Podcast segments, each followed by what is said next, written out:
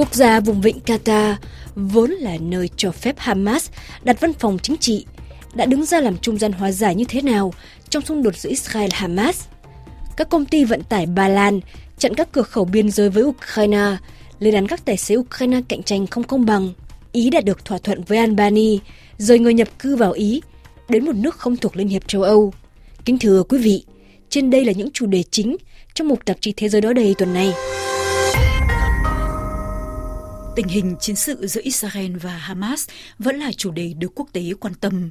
Đáng chú ý là nỗ lực của Qatar trong tuần qua tiếp tục đứng ra làm trung gian đàm phán giữa hai bên để đạt được lệnh ngừng bắn ở Gaza và yêu cầu Hamas trao trả các con tin bị bắt giữ từ ngày 7 tháng 10 năm 2023 từ khi xung đột nổ ra, theo trang tin độc lập NPR của Mỹ.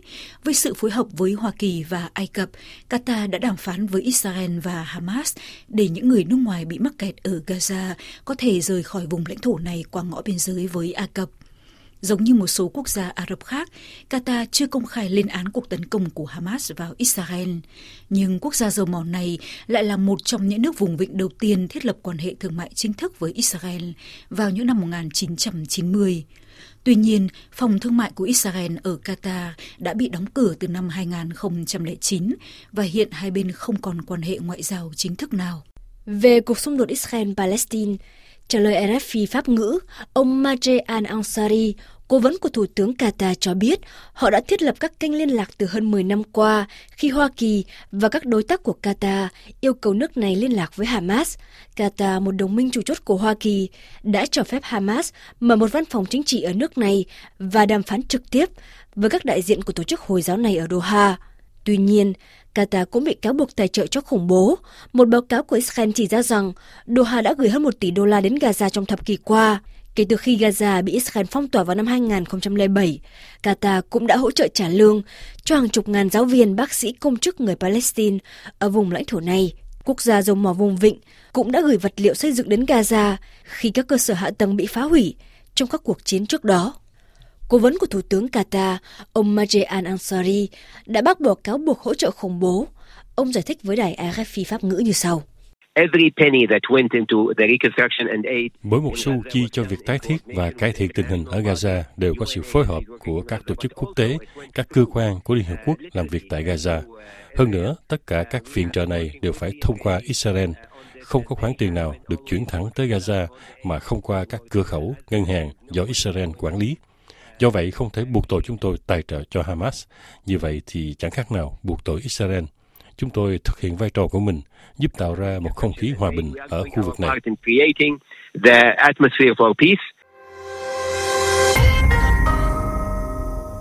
Về thời sự châu Âu, từ hôm thứ Hai, tài xế của nhiều công ty vận tải Ba Lan đã chặn ba cửa khẩu giữa Ukraine và Ba Lan để phản đối sự cạnh tranh được cho là không công bằng từ phía các doanh nghiệp của nước láng giềng đang có chiến tranh.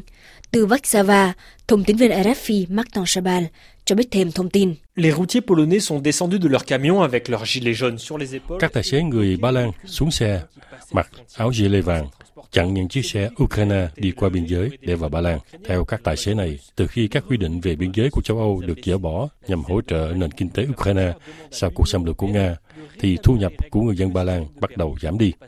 Hàng chục doanh nghiệp vận tải Ba Lan chặn các cửa khẩu ở biên giới với Ukraine yêu cầu Liên hiệp châu Âu tái lập các quy định về hệ thống cấp giấy phép đối với các công ty vận tải Ukraine đi vào Ba Lan. Các tài xế Ba Lan cho biết không thể cạnh tranh lại với những tài xế từ Ukraine vì họ được trả lương thấp hơn, chi phí bảo trì xe tải ở Ukraine cũng rẻ hơn. Đây là một điểm căng thẳng mới giữa Ukraine và Ba Lan sau căng thẳng về ngũ cốc Ukraine. Các nông dân Ba Lan trước đó đã chặn những con đường đến từ Ukraine vì ngũ cốc nhập từ Ukraine làm ngũ cốc ở Ba Lan mất giá các hãng vận tải gặp tình trạng tương tự, nhưng lần này Warsaw xác nhận không thể có hành động gì vì Liên hiệp châu Âu là bên quản lý quy định của thị trường. Về phần mình, chính quyền Kiev kêu gọi mọi người bình tĩnh và hy vọng rằng các cuộc đình công này sẽ không kéo dài. Martin Chabal, Varsovie, RFI. Phía Ukraine cho biết, tính đến hôm thứ Năm, khoảng 20.000 phương tiện đã bị chặn lại ở hai đầu biên giới. Nhiều tài xế Ba Lan cắm trại trong xe. Tại cửa khẩu Dorohux, ông Rafan Mekle, đồng tổ chức cuộc biểu tình này cho biết chỉ muốn tái lập các quy định về cạnh tranh công bằng. Cuộc biểu tình cũng khiến giao thông giữa Ukraine và Ba Lan bị tắc nghẽn tại cửa khẩu Renben và Koksova. Tuy nhiên, các tài xế khẳng định cho phép các ô tô cá nhân và phương tiện trở viện trợ quân sự và nhân đạo tới Ukraine. Vẫn về thời sự châu Âu tại Ý, trước tình trạng di dân ồ ạt đổ vào Ý, chính phủ của Thủ tướng Giorgia Meloni đã ký một thỏa thuận với Albany hôm thứ Hai nhằm xây dựng các trung tâm tiếp đón người tị nạn, thông tin viên Anne Lenier, tường trình từ Roma.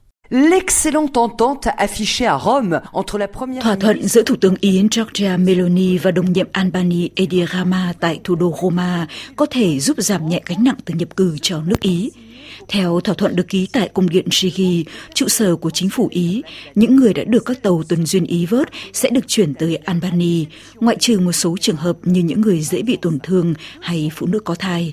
Hai trung tâm tiếp đón sẽ được xây dựng do Ý chi trả kinh phí và quản lý để lo về các thủ tục xin tị nạn hay hồi hương.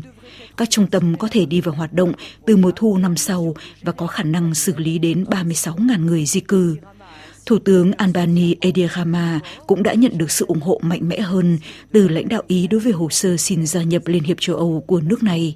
Hồ sơ ứng viên của quốc gia vùng Ban Căng này đã chính thức được chấp thuận từ tháng 6 năm 2014. Đảng đối lập chính trong chính phủ Ý là Đảng Dân Chủ đã nhanh chóng phản ứng, coi đây là một thỏa thuận sai lầm nguy hiểm. Anne Lenir, Rome, RFI. Theo Reuters, Ý dự trù xây dựng một cơ sở tiếp đón ở cảng Sungin của Albany để tiếp nhận những thuyền nhân mà lực lượng tuần duyên Ý đã vớt trên biển, chứ không phải do tàu, của các tổ chức phi chính phủ vớt lên, và một cơ sở khác trong đất liền để giảm giữ họ. Việc chuyển những di dân từ Ý tới Albany sẽ mất khoảng 2 đến 3 ngày bằng đường biển. Lezeco cho biết các lãnh đạo châu Âu chỉ được thông báo vào phút chót về thỏa thuận này. Họ bày tỏ quan ngại liệu Ý và Albany, quốc gia chưa phải là thành viên của Liên Âu, có tôn trọng các quy định hiện hành về người nhập cư hay không. Thỏa thuận này cũng gặp phải chỉ trích từ tổ chức Amnesty International và các tổ chức nhân quyền khác. Tại Canada vào đầu tuần này, khoảng 30 tổ chức dân sự đã kiện hãng thời trang Zara Canada về việc sử dụng lao động cưỡng bức người Duy Ngô Nhĩ tại các nhà máy ở Tân Cương, Trung Quốc. Đây là hãng thời trang thứ 8 hoạt động tại Canada, bị cáo buộc như vậy. Cơ quan thanh tra về trách nhiệm doanh nghiệp hôm thứ Hai đã thông báo mở một cuộc điều tra từ Montreal Thông tin viên RFI Pascal Guerregolas tường trình. En cause dans l'enquête de l'ombudsman canadien de la Theo điều tra của cơ quan thanh tra Canada về trách nhiệm của doanh nghiệp OCRE, vấn đề được đề cập đến là những mối quan hệ của Zara Canada với ba doanh nghiệp Trung Quốc. Đây là tổ chức chuyên giám sát nhằm bảo đảm các doanh nghiệp Canada tôn trọng các nguyên tắc của Liên Hiệp Quốc về quyền con người. Báo cáo của tổ chức này đã nêu ra việc Zara Canada sử dụng lao động cưỡng bức người Duy Ngô Nhĩ.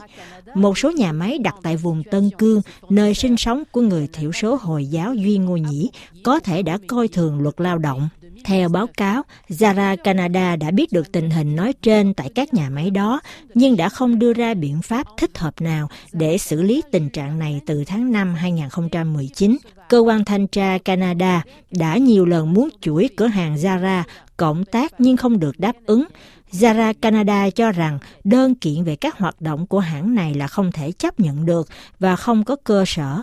Tuy nhiên, điều này không ngăn cản cơ quan thanh tra Canada tiếp tục cuộc điều tra. Pascal Guericola, Québec, RFI.